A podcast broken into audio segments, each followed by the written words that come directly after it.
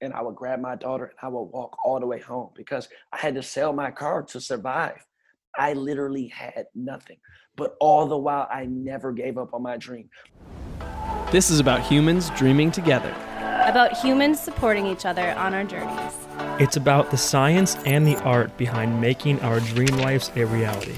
To the students of life, the young and the curious, the dreamers and the doers, to those who crave to be a strong individual and want to be part of something bigger than themselves. Welcome. Welcome. Welcome. Welcome to the Dreamology Podcast. Hello, everybody. This is Tim Bishop. Thanks for coming back to another episode of the Dreamology Podcast, where we are here studying how to make our dream life a reality. The next generation of dream chasers, the next generation of entrepreneurs, and the next generation of big thinkers was let down by the education system, by the messages that society told us, by the things that we didn't learn. And so we are here picking up the skills, the habits, the mindsets, and the resources necessary to do the things that we want to do in the world and to become the people that we need to become in order to make the change that the world needs from us. So today's guest is really special, PJ Hill. PJ Hill is a former professional basketball player who played 10 years overseas in Europe. He played Division 1 basketball for Ohio State and he is now a big part of the social justice reforms that is happening in Minneapolis. He was a leader in the marches uh, for George Floyd, and he is now a activist in the Minneapolis area who is hoping to make the change that the world needs to see. His story, however, did not always start with such success. PJ grew up in a home with nine brothers and sisters, a three bedroom home. They had no money his career in basketball looked like it was going to be a complete bust, and even his career after basketball looked like it was going to be a complete bust. He really shows us, his story really shows us that anything is possible. And that if you believe it and if you keep working at it and if you are mission driven and you focus on your process and you really, really want something, that you can go get it. And so in this episode, we talk about his journey. And the first 20 to 30 minutes is really him sharing his crazy journey of how he made his dreams a reality. And the odds were stacked against him. The failures lined up one after another after another. But PJ kept going, he kept moving and grooving. And so the first 20 to 30 minutes is honestly PJ just talking about his life story. And then we dive into the idea of overcoming failures, overcoming obstacles, how to gain confidence on your journey, what mindset to have when you're attacking, you know, your big life goals and what expectations you should come into with. And then we also talk about the current situation in Minneapolis. As I said, PJ was a leader, is a leader in the social justice change in Minneapolis. He was a leader in the George Floyd Marches for Life, which I attended and saw him leading one of those marches, which is how we actually got connected to do one of these interviews. And we talk about what we can all do, next steps in our own life, but also in form of racism, in form of social justice, in form of making the world and creating the world that we want to live in. And so it's a very powerful and special interview, and I hope you get a lot from it and I will stop talking now and let us get right to it. So here is the interview with PJ Hill.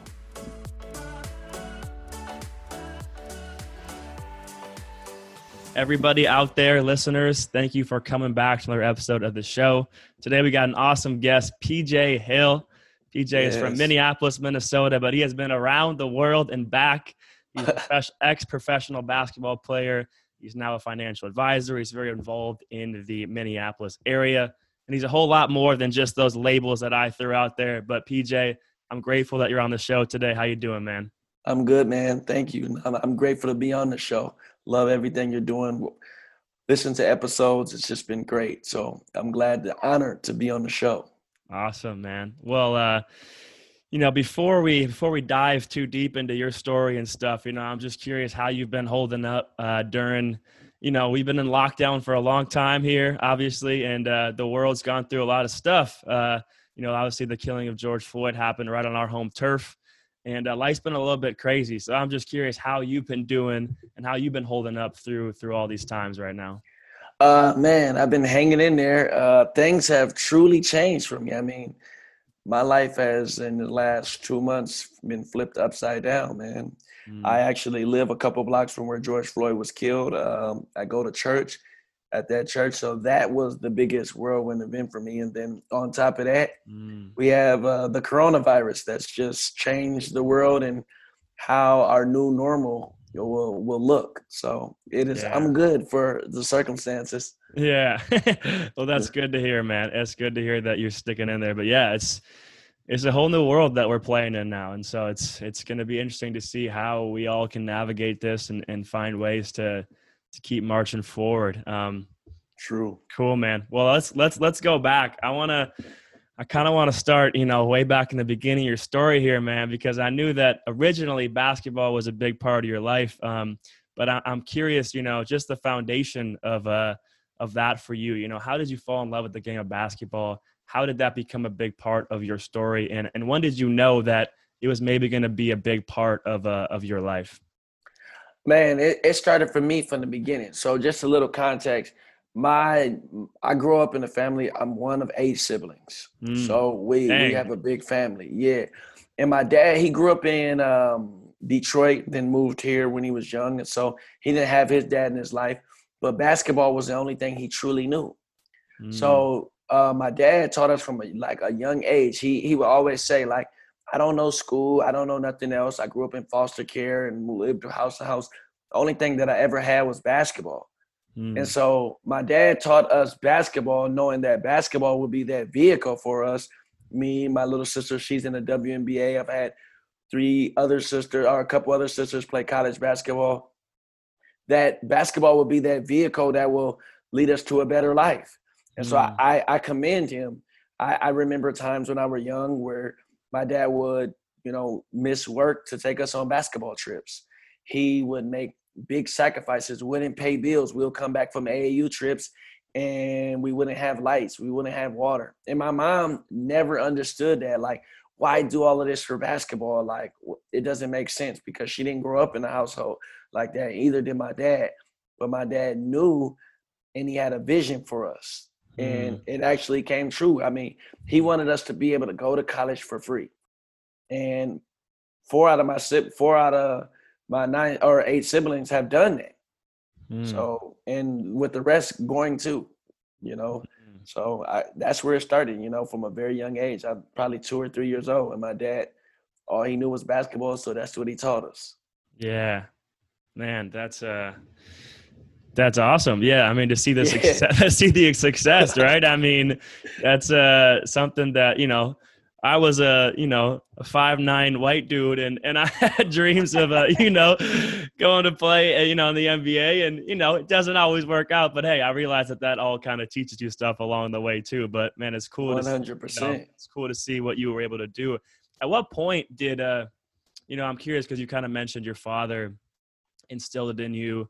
Um, and then I'm just curious, at one point did it shift and you were like, this is or from the beginning was it always like this is my dream too? Or was there a point where you hit like you know late high school and you were like i can do this. I can i can i can be a professional basketball player. I can be a collegiate athlete. Like was there a turning point somewhere in there that you just kind of started to believe it yourself? So yeah man yeah. This is how it started. My dad would make us do it. And when you do something i believe like when you teach kids to go after some sports is like a vehicle that mm. is used for a lot of things. And what it taught me is work ethic. So it gave me something to go towards. And then I just started to love basketball. So my journey is super unique. I played at Minneapolis South for two years, started varsity as a freshman, and they wasn't the strongest school in the conference, but we were good. Then I tra- transferred to Minneapolis North my junior year, which was uh, one of the powerhouses in the state, mm. and I played there. And when I graduated high school, I had no offers, hmm. uh, no Division One, like nothing. So I didn't know what I was gonna do. Like most people graduate, uh, you know, high school, they have already filled out uh, applications to go to college. I didn't do none of that. Nobody in my family had went to college. Well, my mom and dad they went to college, but they went to junior college and they never finished. My mom actually went to the Navy right out of school. Hmm. So we, I didn't know what I was gonna do. I remember being at my uncle's house, like literally just sitting on a trampoline, talking to my mom and saying like, "What am I gonna do?" And my mom was saying, "Just go walk on somewhere." Like, you're good enough to make it. I was always an underdog.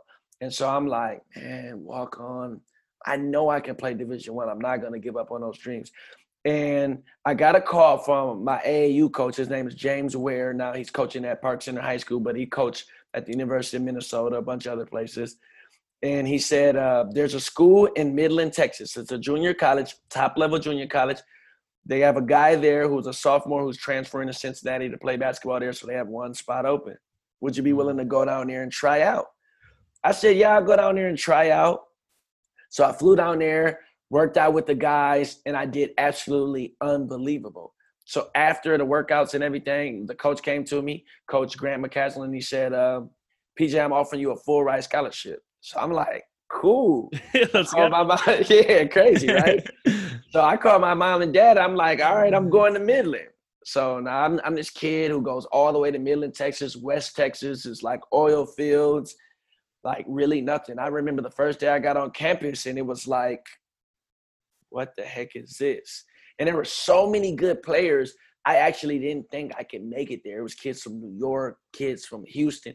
And one thing you got to know about junior college is like all the really, really good kids who don't have grades, who have other life stuff holding them back. Mm. But they're like the most amazing kids. So it's like a super grind. And I didn't end up starting, played the whole season, ended up starting, and we won a national championship. Yeah. So I got a huge national championship ring that was like the first time in like 30 years that they've won. So it was like crazy. Dang. Yeah, it was absolutely crazy. Won a national championship, and after the the season in the summer, there was a top 100 camp. It was a Jerry Mullins top 100 junior college player camp. Originally, I wasn't even invited, so I'm like, all right, I'm gonna come back to school. I'm gonna go home summer. I'm gonna keep working on my game and come back and really kill it my sophomore year. But at this point, I still have no Division One offers. Like, mm. so I didn't know. Um, so fast forward, I go home for the summer. Uh, I'll never forget this. So my sister at the time was in high school. She was like the top five players in the nation. So she was like USA Today first team, McDonald's All American, Gatorade Player of the Year. She was everything you could be. so I'm at uh, her national tournament in Orlando, Florida at Wide World of Sports, and it's like um, midnight, and my coach calls me and said, "Look, PJ, a kid got sick. They got one spot left in the camp. So this is Thursday. He said, Can you make it to the camp? It's in Tulsa, Oklahoma. I said, Man, coach, is it gonna be worth it? Now understand, I come from I come from nothing, Tim. Like it's literally 12 of us living in a three bedroom. We don't have no money. So my I'm like, is it gonna be worth it, man? I gotta get all the way back to Minnesota. Then I have to find a way from Minnesota to Tulsa, Oklahoma. Thursday, all this same day. And he said, if you can make it, it's to be worth it. My mom and dad gave me the money and I flew back to Minnesota. I had no way to get to Tulsa. I asked so many people for the money, but all of the people I know, they don't have money like that to be able to mm. get me there. And you got to think about it like Tulsa is not like a big destination place. So it's expensive to fly there. It's a small airport, like mm, right, so it's expensive. Right. And then especially trying to fly same day because the camp started Thursday night. So I asked a bunch of people. They they didn't have the money, so I said, okay, I know who I can ask. Uh, and I ended up asking Troy Bell, who was like an NBA player at the time. I was working out with all these NBA players, and I said, man, look, Troy, if I can just get the money, I promise I'll pay you back. I, I, I'll, I'll work it off. You know, I got a job, a little summer job, and I'll pay you back he gave me the money, man, and he told me, you don't have to pay me back. Wow. Crazy, right? Yeah. You don't have to pay me back. You go down there and you just play. And Troy Bell really changed my life. So I got the money. I missed all the flights. So I had to rent a car and I drove. oh, jeez. you don't understand. Look, I'm a 19 year old kid. I've never drove across the nation by myself. Like I drove literally from Minneapolis to Tulsa, Oklahoma. I ended up taking my cousin with me because I didn't just want to drive by myself. So I drove all throughout the night, got there the next day at 8 a.m. And I played, you know, three games. Only kid in the, the, the whole camp who didn't have no jersey. I wasn't on none of the the, uh, the flyers or anything because I was a late ad. And there were like three, all of the Division ones there. And I played amazing, bro. I played absolutely amazing. I went literally from zero to hero. zero to hero, bro. The story is crazy, dude. So, it is crazy. I'm I'm just like I'm getting giddy over here listening, man. Keep going. so it's crazy. So play amazing the first day. I'm walking out of the the, the arena to go to the dorms, and uh, literally off no sleep because I've been driving all night. I see the guy who runs the camp, Mr. Jerry Mullins, and I say, "Man, Mr. Mullins, I'm I'm super grateful that you allowed me to play in this uh, your your event and that you allowed me to come late that." He said, "Are you the kid from Midland, from Minnesota?" I said, "Yeah." He said, "You would not believe it. I've got so many coaches calling about you." I'm like, "What?" Because look, up until this point, man, I have no offers, no scholarships, no interest, you know. So he's like, yeah, a lot of big schools are interested in you. So immediate is like, I'm super happy because you work your whole life for an opportunity that you don't know if it's gonna come or not. Mm. But I think a lot of people get discouraged along the way and they end up not working and preparing for opportunity because they can't see it in their foreseeable future. Mm. But that's the wrong way. What happens in life is when you start off on a journey, it's beginner's luck. Everything starts to go right for you, but then you come to a point past that where everything starts to go wrong, or it's like such a long road where mm-hmm. you don't see success anywhere in the near future. Mm-hmm. But you got to continue to work because this is just the route of it. It's mm. a part of the journey. So I worked hard for years and years and years and never once was looked at by a scout. And then I get a call in the middle of the night, and then I like, you know, find a way to get down there. Like, got to jump over all these hurdles. I finally get there. I play my heart out, and then I potentially have, you know, somebody who is interested in me. Still don't know who, but I have a lot of people who don't believe in the vision like me because it's been so long. Mm.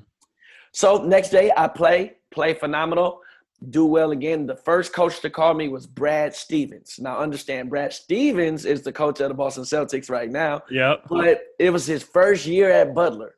Oh man, so, dude, those yeah, are some good teams he had at Butler. Right. so he recruits me. He's like, "Look, PJ, um, I just recruited a kid named Gordy Hayward. He's committed. Now, at the time, I don't know Gordy, you know? Right, right. So it's like, you come with him, you guys can really kill it, knock it out the park. You know, we're going to have some great teams. And I said, all right, I'm going to come on a visit next week. So got off the phone with him. Um, next call I got was from Coach Matta, Thad Matta. Mm. He's like, uh, from Ohio State. We just went to the national championship this year. Mike Conley, who now has been in the NBA almost 10 years, uh, more than 10 years, wasn't supposed to go to the NBA, ended up playing phenomenal in the tournament and went to the NBA. So we didn't record a, recruit a point guard. Um, uh, we're, we want to offer you a full ride scholarship. Can you be here Monday for summer school? Literally, bro, my life overnight, zero to hero.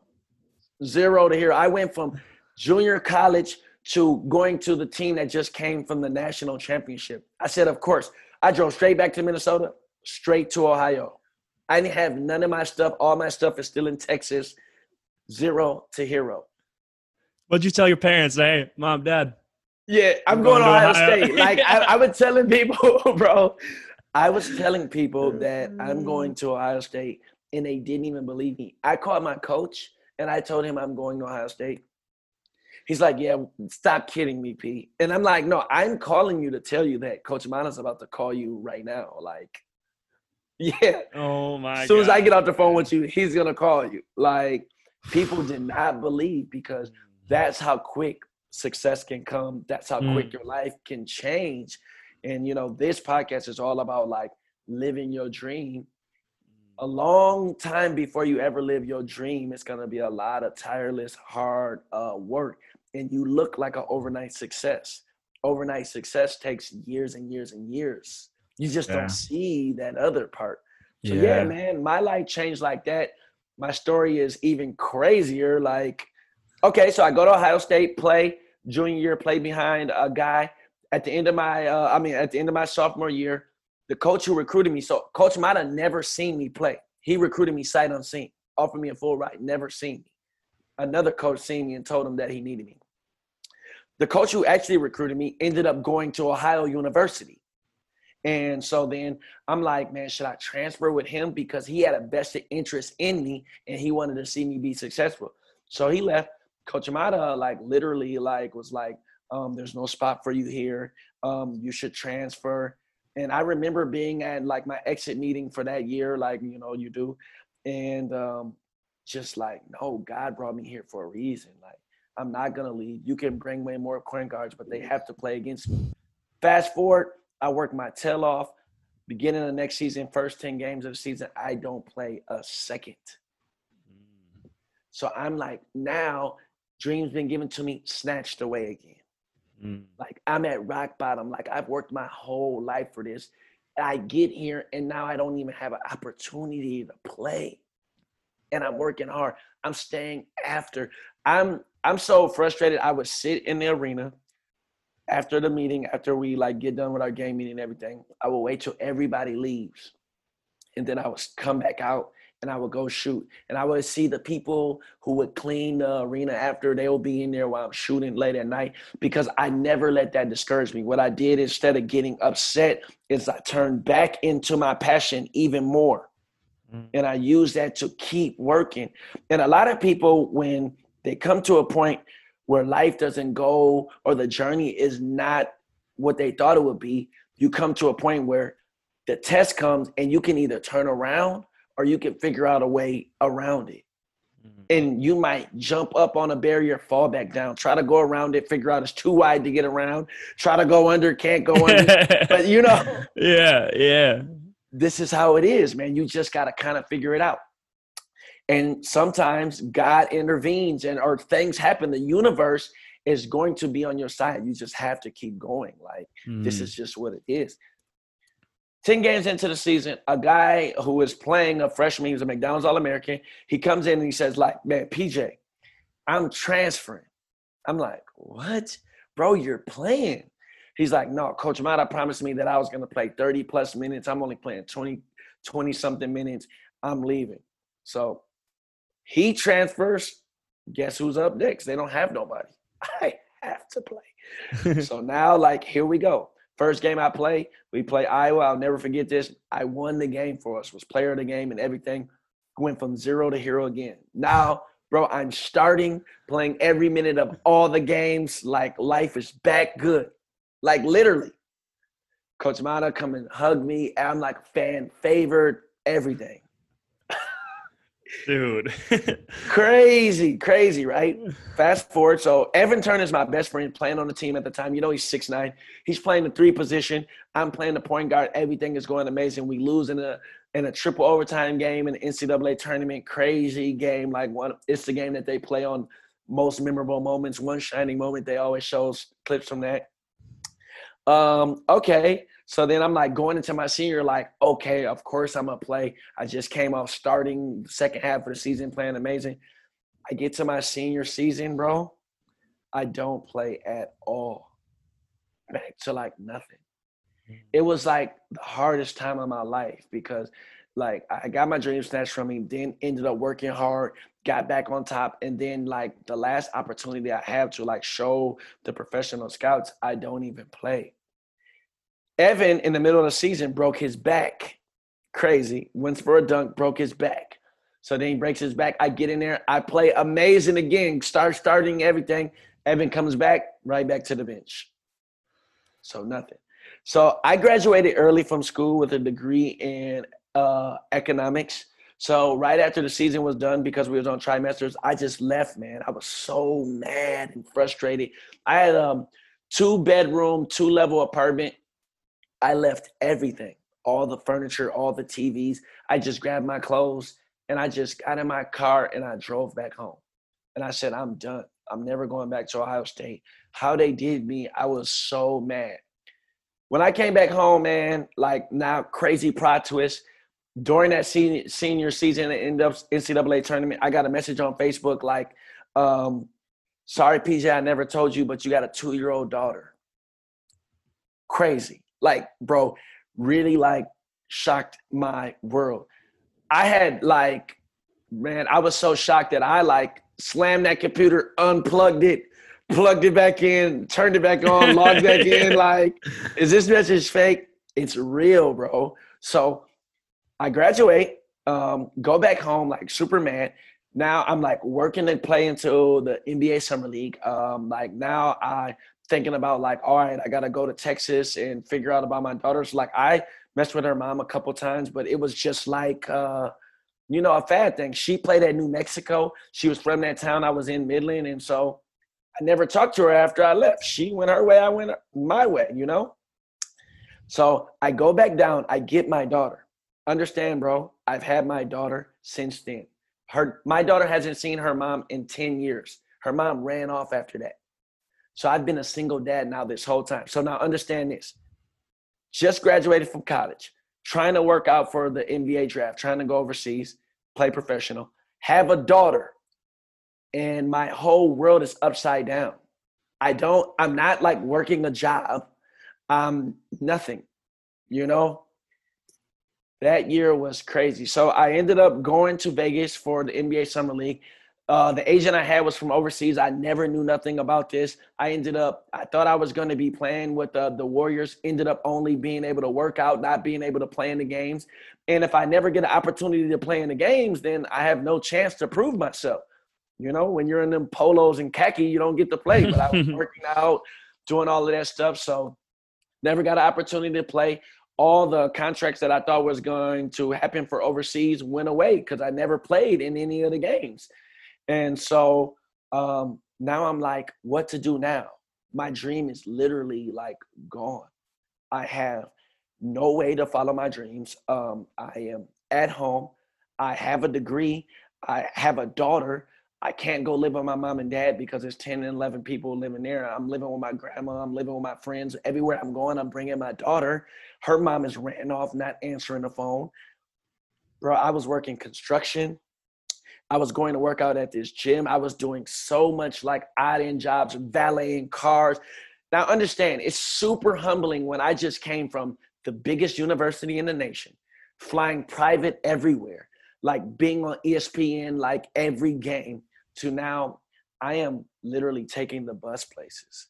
I am literally like uh, valeting cars, and people are like, Are you PJ Hill? What are you doing here? Like, it's like super embarrassing and super humbling. Mm. I'm doing construction on jobs with guys who are like, man, I used to watch you. What are you doing here doing construction? And I have to explain my story over and over and over. It's very humbling. At the time, I was working out at this gym, 43 Hoops. And I was mm. working out there with a bunch of other pros. And one day, a guy didn't show up to do a session. Like, you know, they train kids there. And I've never worked, trained kids or any of that. So the guy who owned the gym, Chris Carr, asked me, "Can you hop in and do a session?" Like, and I was like, "Yeah, I don't. I've never really worked with kids, but it's easy, you know." Ended up training uh, a kid and uh, a group of kids and being phenomenal at it. So they asked me next week, "Can you do it again?" And I'm like, "Yeah, I'll do it again." Then do it again to the point where I started working full time there, like mm. just training kids, but all the while grinding. So that was the summer. Summer ends, and now I get to like the fall. No contracts, nothing. But when you're training kids at 43 Hoops, it's only you can only train kids for three hours after school. Mm. So hmm. I'm literally making like $300 a week training kids, like nothing. How am I supposed to survive? I ended up moving in with the old uh, girlfriend of mine that I had from high school. So me, my daughter, her, her sister, and her girlfriend in a two bedroom. So it's like five of us in a little two bedroom like bro, literally a thousand square feet. Three of us staying in one room. I had nothing, bro. I went to like all the way to bottom. I would walk from 43 hoops in St. Louis Park all the way to Minneapolis to my house. Super embarrassed. So I would stay super late till everybody left and I would grab my daughter and I would walk all the way home because I had to sell my car to survive. I literally had nothing. But all the while, I never gave up on my dream. I would go to 43 Hoops early in the morning. I would ask the guy, Tom Schuster and Chris Carr, who own it, can I get in early so I can work out? They obviously wanted to save on money, so they didn't turn on the heat. I would be in there with like hat on, full like jogging suit, working on my game. Mm-hmm. Come in like, dang, what is he doing? Some Rocky, some Rocky type stuff, bro. Right whatever you gotta do to make it, you know. I did that for a whole year. Fast forward, so Chris Carr would train NBA players, guys getting ready for the draft. Fast forward, it was a kid uh, who came into the gym. He had a bunch of scouts with him and everything. He had played at Wisconsin, so I knew him. And a uh, bunch of scouts, all of these people with him. And, he, and I asked, I seen all these people working here, and I asked, like, man, can I hop in this workout? Now, understand, I've been working out for a whole year, so I'm like super ready. He's getting ready for the draft. I hop in a workout. I do unbelievable because I'm hungry, man. Mm. I'm hungry for my opportunity. Like, and uh, I had a guy agent come up to me and was like, "Look, if I don't know who is who, I'll say you're Jordan Taylor." I'm like, "Nah, man, I, I'm PJ Hill. I just work here." You know. He's like, "You're too good to be here. What are you doing? If I can get you an opportunity to play professional, uh, would would you go?" And I said, "Of course. Like that's what I'm working towards." So exchanged numbers with the, the, the agent. Didn't hear from him for a couple months. He called me in the middle of that summer. So now middle of summer, and he's like, uh, "I got you a job to go play in Latvia. Uh, you leave in two days." Bro, I packed my stuff. Literally two days. Dude, like, your life is crazy, man. my life is, bro. It's never been the. It's the longest route ever. Boom, got the call, went over there. The rest is history, bro. I played almost a decade overseas. Like went there went at Let's Latvia, go. you know, All Star Game MVP, played in Greece, Latvia, China, Russia, Finland, like all over, man. So God is like truly bless me, man. Mm, but man. It, it, it, was a lot, bro. It was a lot. And you yeah. know, my story even gets more crazy. Like, yeah. okay, my last I went to play in China, made the most money I ever made. So I'm like, man, I'm about to be good. Then after that, I played in Russia, having the best season I ever had. Like about to be to the point where I don't have to worry no more, man. Like I'm gonna have like I'm gonna be good to where I can transition to something else in life. Last game of the season, I tear my Achilles. Mm. Oh, so it's like I was so mad. It's like, dang, here we go again. I've worked so hard for all of this. And now I tear my Achilles like after I'm having the best season I've ever had playing in one of the best leagues in Europe. And it's like, damn, I can't catch a break. So all the while I'm still training kids at 43 Hoops. I've worked my way up. Now I'm the head trainer. So like I create all the programs, I do everything. So I go back home I'm training kids, but now like I'm on like a scooter training kids, but like really thinking about my life. Like, what am I gonna do? Like, I can get better and I can go play. I'm still young, but damn, man. I lost all of the contracts that I had because nobody wants to take a guy with a torn Achilles. I had to wait at least a year. I'm not gonna be ready. So I'm training these kids, and most of these kids I train at 43 Hoops are, are wealthy kids. So uh, kids who have gyms in their homes, kids who mm-hmm. live in Eden Prairie, Edina, you know, very wide setup. I usually deal with the moms and the nannies. I deal with the dad at the very beginning, but the dad is usually out working, so you don't really see them much mm. after that. It was one dad. He was coming every time in the summer, whether it's 10 a.m., 1 p.m., didn't matter what time it was, he always showed up for his son's session. And he was like super actively involved. So after like, you know, summers of seeing this from him, like that summer when I was hurt, I asked him, you know, one day, like, man, what do you do that affords you all of this freedom to be able to come watch your kid in the middle of the day? You're like the only dad who's always here.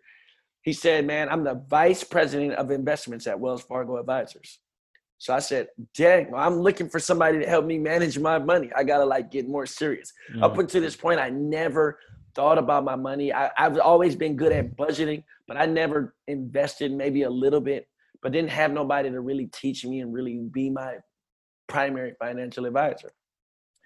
So um, he said, let's set up a meeting. So I set up a meeting with him. Um, he's working downtown IDS, way on the top floors. So I walk in, it's all this mahogany wood in his office, and I'm like, oh shit. I like I, I, don't have tens of millions of dollars. You know what I'm saying? I don't. Have, I'm not a multi-millionaire. Mm. I think I'm in over my head a little bit. You know, I got you know a couple hundred thousand. I'm just doing all right for myself. You know, in investable assets. So I get into the meeting when we're like in this long you know, conference room. You can see the whole city. It's window, gla- uh, glass windows from floor to ceiling. You can see the whole city. And he says, PJ, before we talk about your money, what do you, I want to ask you, what do you want to do, you know, after basketball? And I said, man, that's a great question. You know, I, I never really thought about it. Uh, I don't know, maybe be take over this gym 43 hoops. I'm unsure. And he says, in this business of finance, I, I never talk about religion and I don't talk about politics because it's people on both sides of the fence. So you have to be very, very neutral. And I said, yeah. He said, two weeks ago, I was watching the US Open and they started talking about athletes going broke from bad advisors in their life and just from lack of experience. And he said, I literally heard a voice in my ear, PJ, that told me to make you a multimillionaire and offer you a job and mentor you and sponsor you and to do everything to make you double what I am and then pass you my book of business.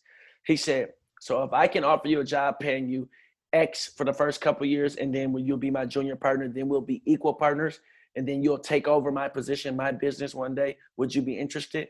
He said, I'll mentor you the whole way. I'll do everything. He said, I've been watching you for two years and how you interact with people. You have everything to be awesome in this business because this is a, a relationship business. This is a business about charisma. This is a business about trust. Like you have all of those things. He said, The numbers and stuff, I can teach you that. That's easy. And he's like, Would you be interested? I said, Yeah. Like, yeah. So this is what I did, bro. I walked out of that meeting like going in there to like get my money managed and walked out basically with a job offer.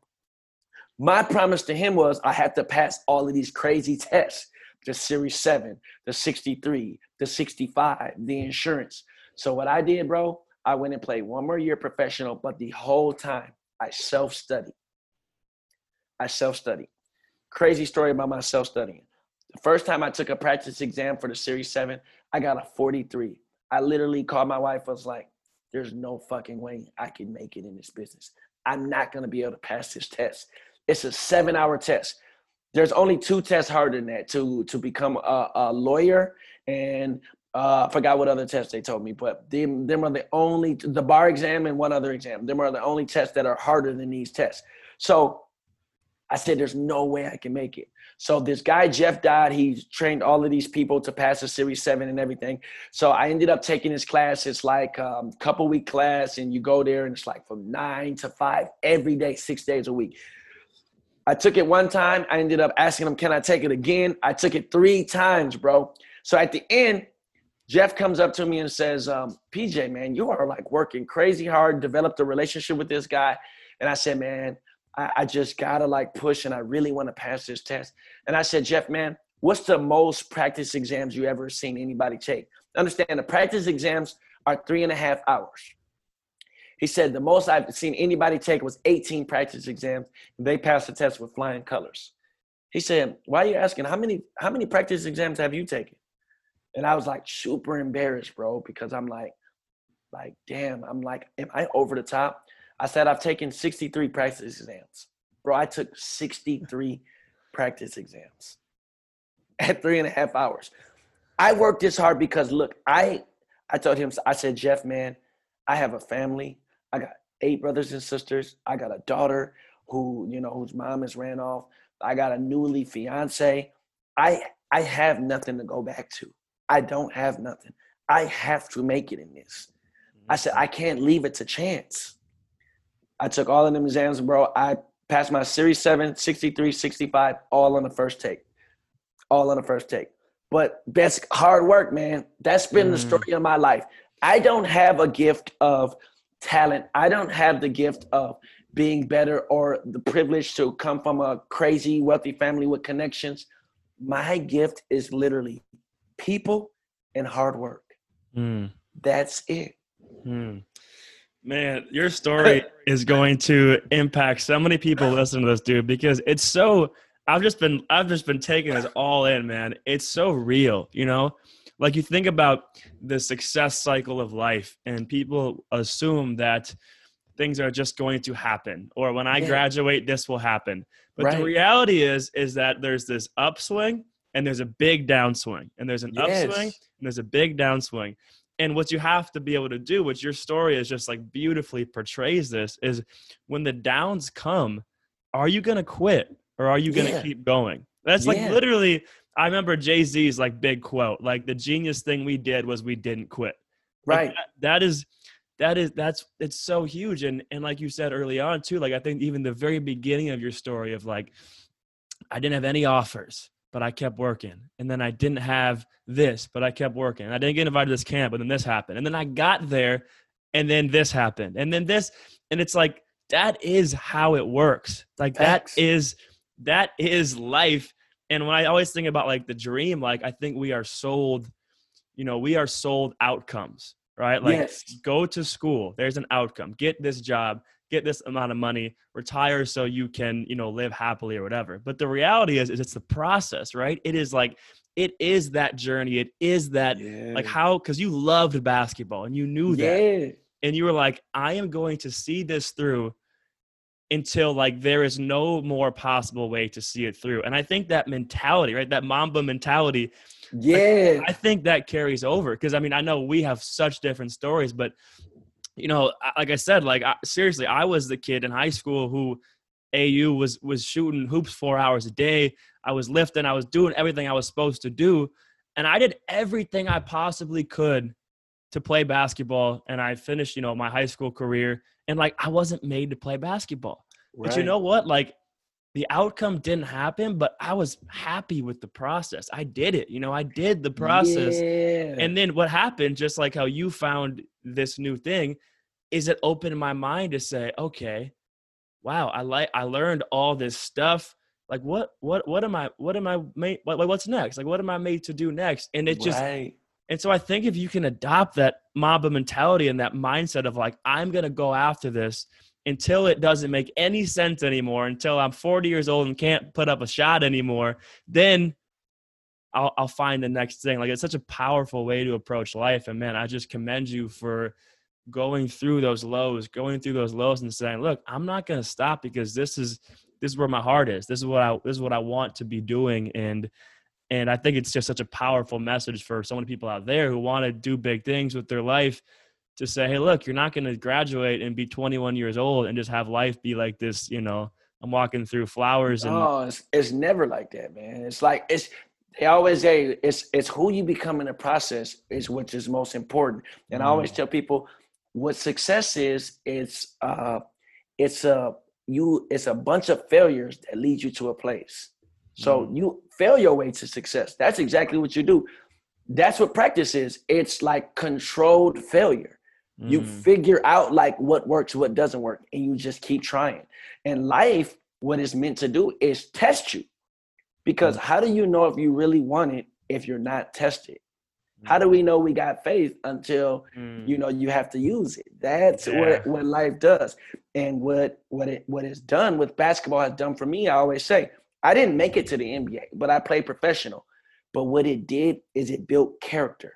Mm. It taught me how to deal with people. It brought me all around the world. And now I come to this job and now, okay, transition to the George Floyd thing. People are reaching out to me like, man, what are we gonna do? Like, we need to do something. Uh, my buddy Royce White reaches out and says, like, man, we should do a, a march for uh, you know, just us athletes to use our platform to speak out. I said, I'm with it. He said, PJ, I really need you because pe- you are able to relate to people and you can articulate what they feel into words. Mm. And so people can understand. So we go on this march thinking it's just going to be 40 of us athletes. Turns out to be 15,000 people. I get up and speak a couple times. And now I'm the face of the movement. It's not because I wanted to, but all of this stuff that I went through in life has prepared me to be able to deal with people, to be able to inspire, to be able to relate, to be able to say, I hear you and I'm to fight for you. And I'll be able to stick up because I know what it's like to be in a marathon.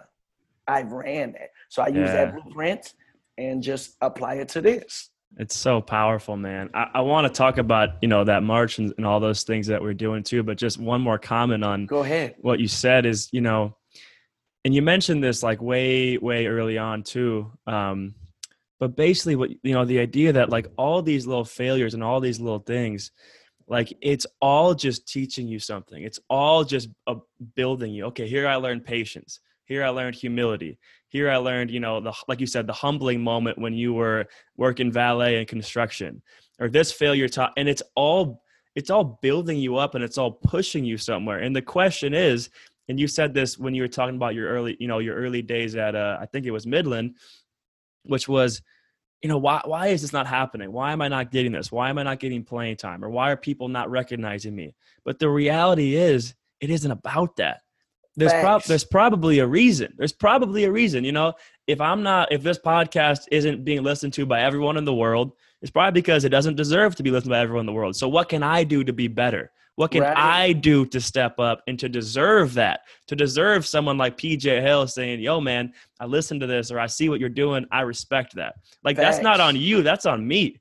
I need to earn yeah. that. And so I think having that mentality and having that idea that all these failures and all these things is just about I'm going to take this and I'm going to be better. I'm going to take this and I'm going to be better. And like you said, now here you are.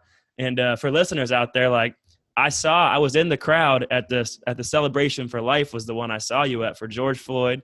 We were at Meta US Bank Stadium and I saw you up there and instantly like you said I could feel an energy. I could feel I was like, man, I got to reach out to this guy because because I just and that's all of your life and all of my life coming to a moment where we're saying, here right. we are.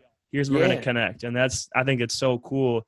Um and so being someone who like you said you teamed up with Royce White and a bunch of other athletes, you know, in those moments, in those marches, you know, what were you feeling from that crowd? I felt a lot of energy from that crowd. I felt a lot of positivity, obviously a lot of pain, a lot of uh, a lot of emotion. What was your mindset like when when those marches were happening and just really right after the whole, you know, the killing happened? You know, what was going through your head uh, thinking about this happening right on our home turf and uh, just the things that that you were going through and feeling as this was all going down? So I, will take you along the journey. I, I, remember, so I told you my uncle's church and the church that I attend, my great uncle's church is right there on 38th Chicago. So my uncle and my mom actually witnessed the murder. They seen it to later figure out that it was George Floyd and all that, but they were coming out of church that Monday evening. Mm. I seen it Tuesday morning on social media. And the first thing is like, you know, you go through super mad, like, okay, another black man killed by the police. It just once again proves that these things have been happening, but now they're getting caught on tape.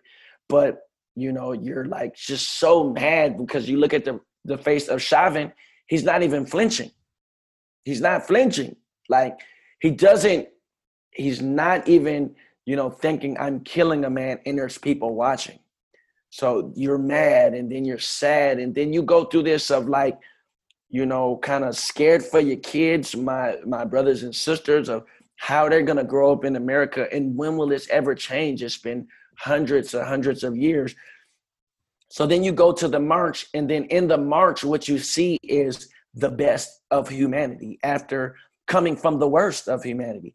Mm. You see people, no matter what color you are black, white, you know, Asian, Hispanic, uh, Native American we're all coming together as one. And you start to say, this generation, this time, we got hope. Okay, we all stood on the backs of the greatest generation who broke a lot of barriers, who made a lot of sacrifices for us. But they've passed the ball to us. Now it's our turn to take it. It's our generation's legacy to really move the ball forward and kick it the fuck out the park and make mm. profound change. And I think young people with social media your community is not just the box you're in. You look at the world as your community. And you're not mm-hmm. looking so much as color, you're looking at it's just us. And mm-hmm. that's what you see in the marches. Yeah. That's what it was missing from the older generation because it's so much separateness. The young people are truly together. And technology has done that for us. Mm-hmm. And just the integration of everything that's happening with the United States and it being such a mecca that people want to come to. So that's what I felt. I seen the best of humanity. When that truck, excuse me, when that truck came through on the 35W bridge when I was out there in the front, it didn't matter what color you were. You were trying to save people. Like I was literally grabbing people and throwing them over on the other side of the bridge because it was absolutely crazy. I didn't care if you were white, black, man, woman, uh, uh, LBGT or not, it doesn't matter. I'm going to help you get out of here. And a lot of people were running away. I was running toward the truck because this is what I do. Like, if I'm gonna lead these people, you know, what happens is in times of adversities, people's gifts rise to the occasion. And that is just my gift to lead and help people. And that's what you've seen. So that's what I felt and I seen the best of humanity. And that's why like now I'm getting into activism. I'm not a formal activist. I'm a member of this community. I'm a leader.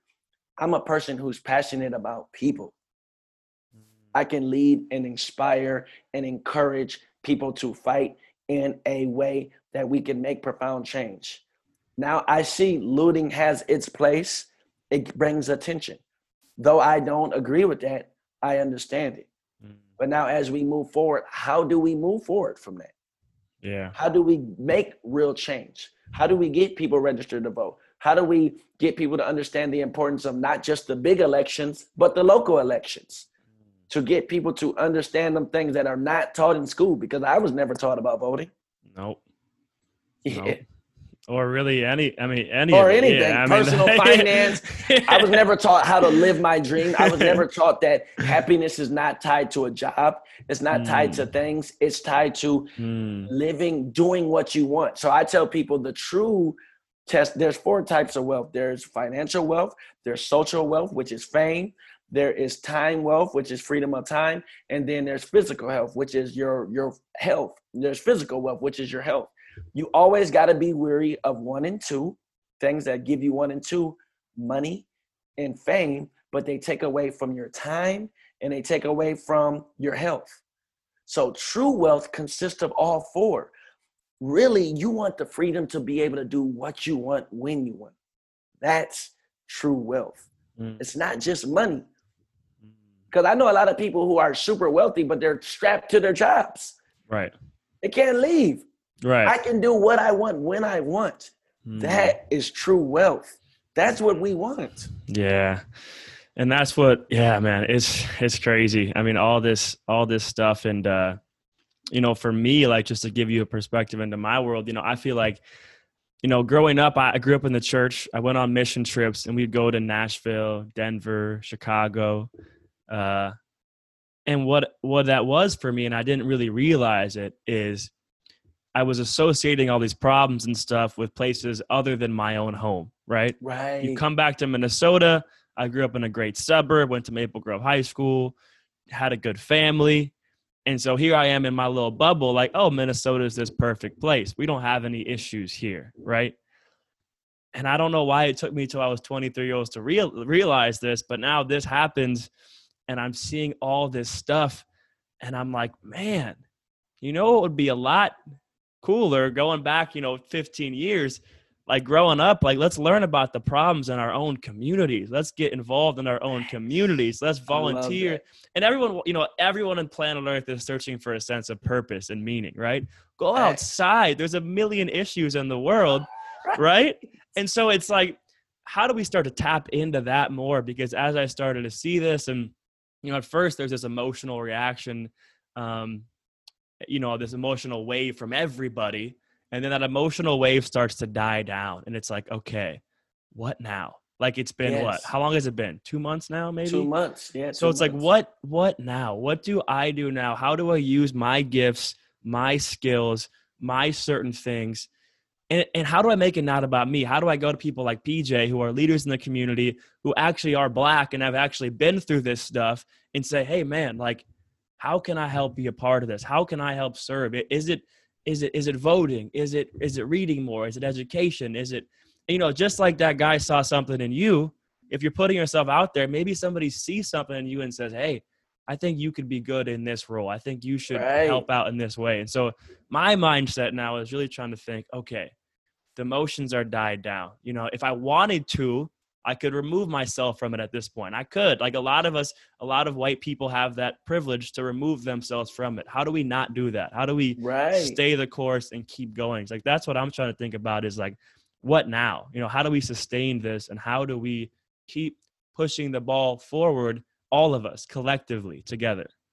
Right. And and I think that starts with like like you said, just having those sometimes tough, tougher conversation and keep talking about it like like what you're doing right now. Uh because it's a lot of times like I may not be able to talk to your group of friends or mm-hmm. your family or get to people that that you know that I can share my story and say like this is real life. That could be my neck. That could be Jamar's neck that they're mm. standing mm. on.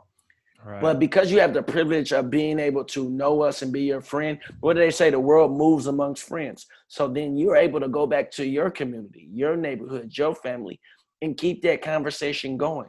And that's one thing that we can do. And then when you see those people with them beliefs that are hindering all of us as humanity, then you you you say something, you address that. And I've had people, you know, reach out and call me and say, like, I had no idea my grandparents were this racist and all of this. I mean, stuff comes out when you start talking about stuff, but you yeah. can't hate them people. You have to love them. You have to hear them right. out, and then you have to be that example. Mm, yeah. And you have to keep coming, even though they may hate you. Like the story of the guy who turned all of them Klansmen. I can't think of it right now, but mm-hmm. he called the Grand Master. They hated him. He built a relationship with that guy and eventually he's seen that like black people are not so bad.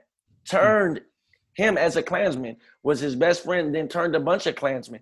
But mm. that's what it takes. It doesn't take hate. You can't mm. fight hate with hate. You have to overcome it with love, with mm. positivity. And you constantly be that example.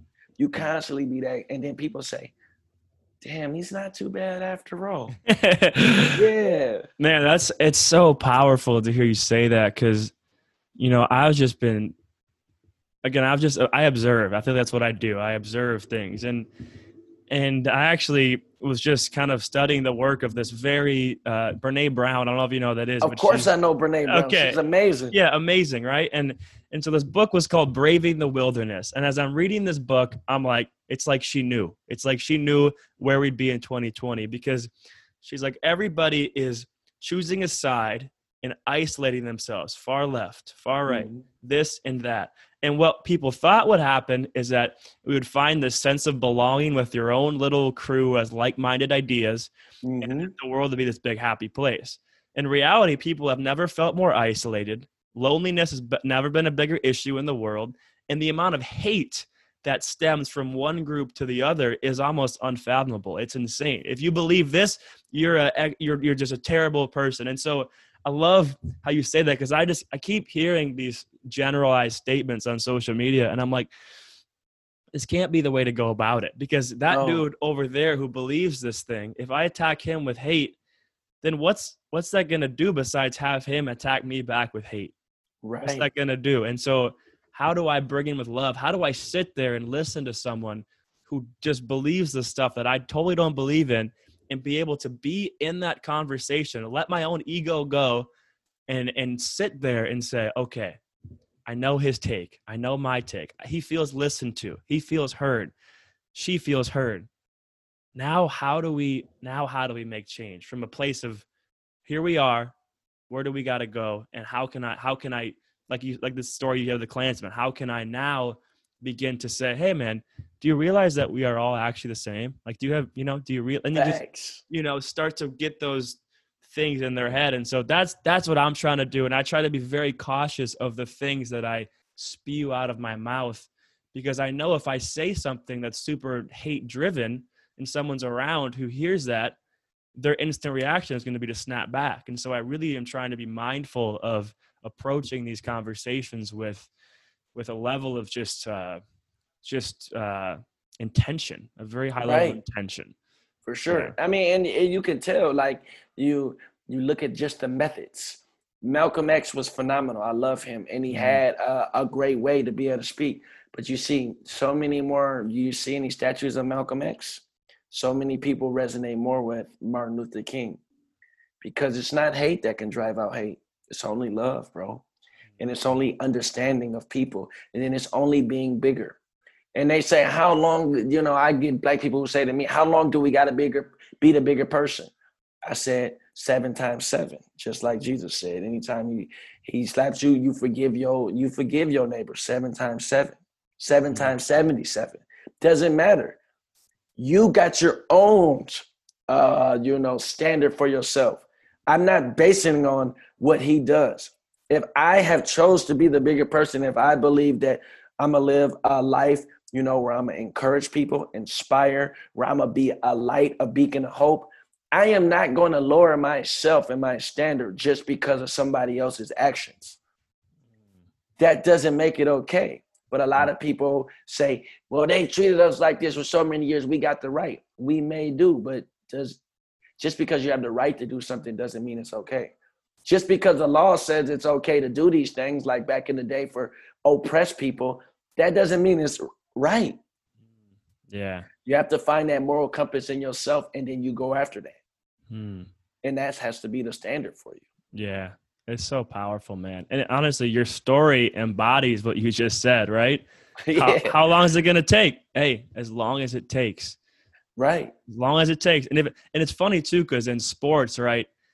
In sports there's usually eventually some sort of deadline. Like what? Vince Carter made it like 21 years and now it's yeah. like all right, bro, like I I can't move my body anymore. Like in sports there's some sort of deadline. But in life really there isn't you know it's, it's an endless runway it's an endless runway if you're passionate about you know social justice you can commit the next 80 years of your life or however long you're blessed to be on this earth to towards that mission towards that cause and if you right. don't get it done then the next generation is probably going to get it done and you got to believe and have faith in the fact that that is the general trend of humanity we do all we can in our generation and then we pass it on to the next and say all right you're up let's go you got it yeah, and I think we live in the problem with society right now. It is, and I tell people this about building wealth, but this goes to anything in life. Building wealth or success is crock pot. It's like cooking in a crock pot, slow, simmer, long. It's not microwave, man. you can't just put it in there and it just boom, the food is done. It's crock pot. So mm. instant gratification is what everybody wants, but that's not how the world works. You talk about overnight success. No, it's 20 years before you see these people. But what you see, the success comes to the light, but it's a lot behind them. That's anything. Racism has been embedded into a lot of people for so many years. It takes time to grow a mighty oak, or it takes time to cut it down. Mm. So that goes to anything in life. If you're chasing a dream, if you're trying to change something, it takes time. It's crack pot, mm. not microwave. Not, not the microwave. yeah. I love that, dude. I love that. I'm gonna use that. I'm gonna steal that from you once yeah. or twice. oh man. Well, I feel like everyone kind of asked this question, but you know, what are some things on your mind of, of things that people should be doing or thinking about right now as this, you know, continues to persist? Obviously, the election's coming up. Um, you know, what are some things on your mind? Uh, people have probably asked you, "Hey, man, PJ, what should I do?" Uh, what What has been your general pieces of advice uh, when people are asking you that question? You know, like I said, okay, um, you know, keep the conversation going, keep being woke, and and change your moral compass. And don't be okay if you see something wrong or you see see something wrong be happen. Speak out against them informal policies. It's mm. okay to stand up for what's right. I think we all got to do that. And I say, like, this is like my favorite line, my call to action for everybody. Just do the next right thing. Mm. So whatever that may be, in your heart, Man. you know what's the next right thing. Just do the next right thing.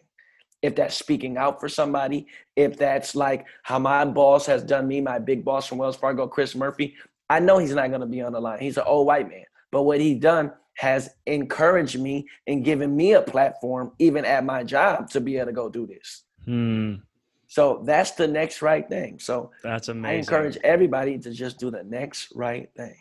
Man, I love that. Thank you for sharing that, man. Yeah. Um, well, I know we're we're getting we're getting a little over on time here, but I want to ask you a closing question because uh, I asked everybody this on my podcast. Um, so the podcast is called Dreamology, right? And I, I yeah. made that word as like the study of you know how to make our dreams a reality and more importantly, right, like the modern day American dream. Like this whole American dream idea kind of kept popping into my head because I'm like, okay, I feel like I kind of grew up, and a lot of people grew up with the American dream, but there's still a lot of stuff going on here. And so I decided to go to my friend Google and just type in like, what is the definition of the American dream? And so I'm gonna read it to you because I think it's really interesting, and then I'll yeah. I want to ask you a follow up question because of it. So the uh, definition, the, the OG definition of the American dream is the American dream is the belief that anyone, regardless of where they were born or what class they were born into, can attain their own version of success. And now I feel like in our systems, we are kind of taught that the American dream is this this is it. This is the package. When in right. reality, in the definition, it says your own version. The American dream is yours. It is whatever you want it to be. And so I'm curious, PJ, when you think about your definition of success, how do you define that for yourself? Um, my I'm I am a success. When you're looking at the American dream, I came from nothing and I've lived, you know, my dream. Now, my dream for my whole goal in life is to inspire, encourage, and help people to reach their dreams. So I'm similar to you. Mm-hmm. That's what I want to do. I want to teach people about God so they can go to heaven, save their soul, and then inspire people to live their dreams. I know the blueprint. Mm. I know it's not easy. So I'm trying to encourage people to do that. That is my whole goal in life. Anybody can be successful. I'll, everybody is successful at what they want. My mom, she doesn't want to do anything but be a mother. So she is successful because she's doing what she loves. Mm. So that definition of success has to be you are going towards what you want, going mm. working towards what you love. Don't let it be somebody else's.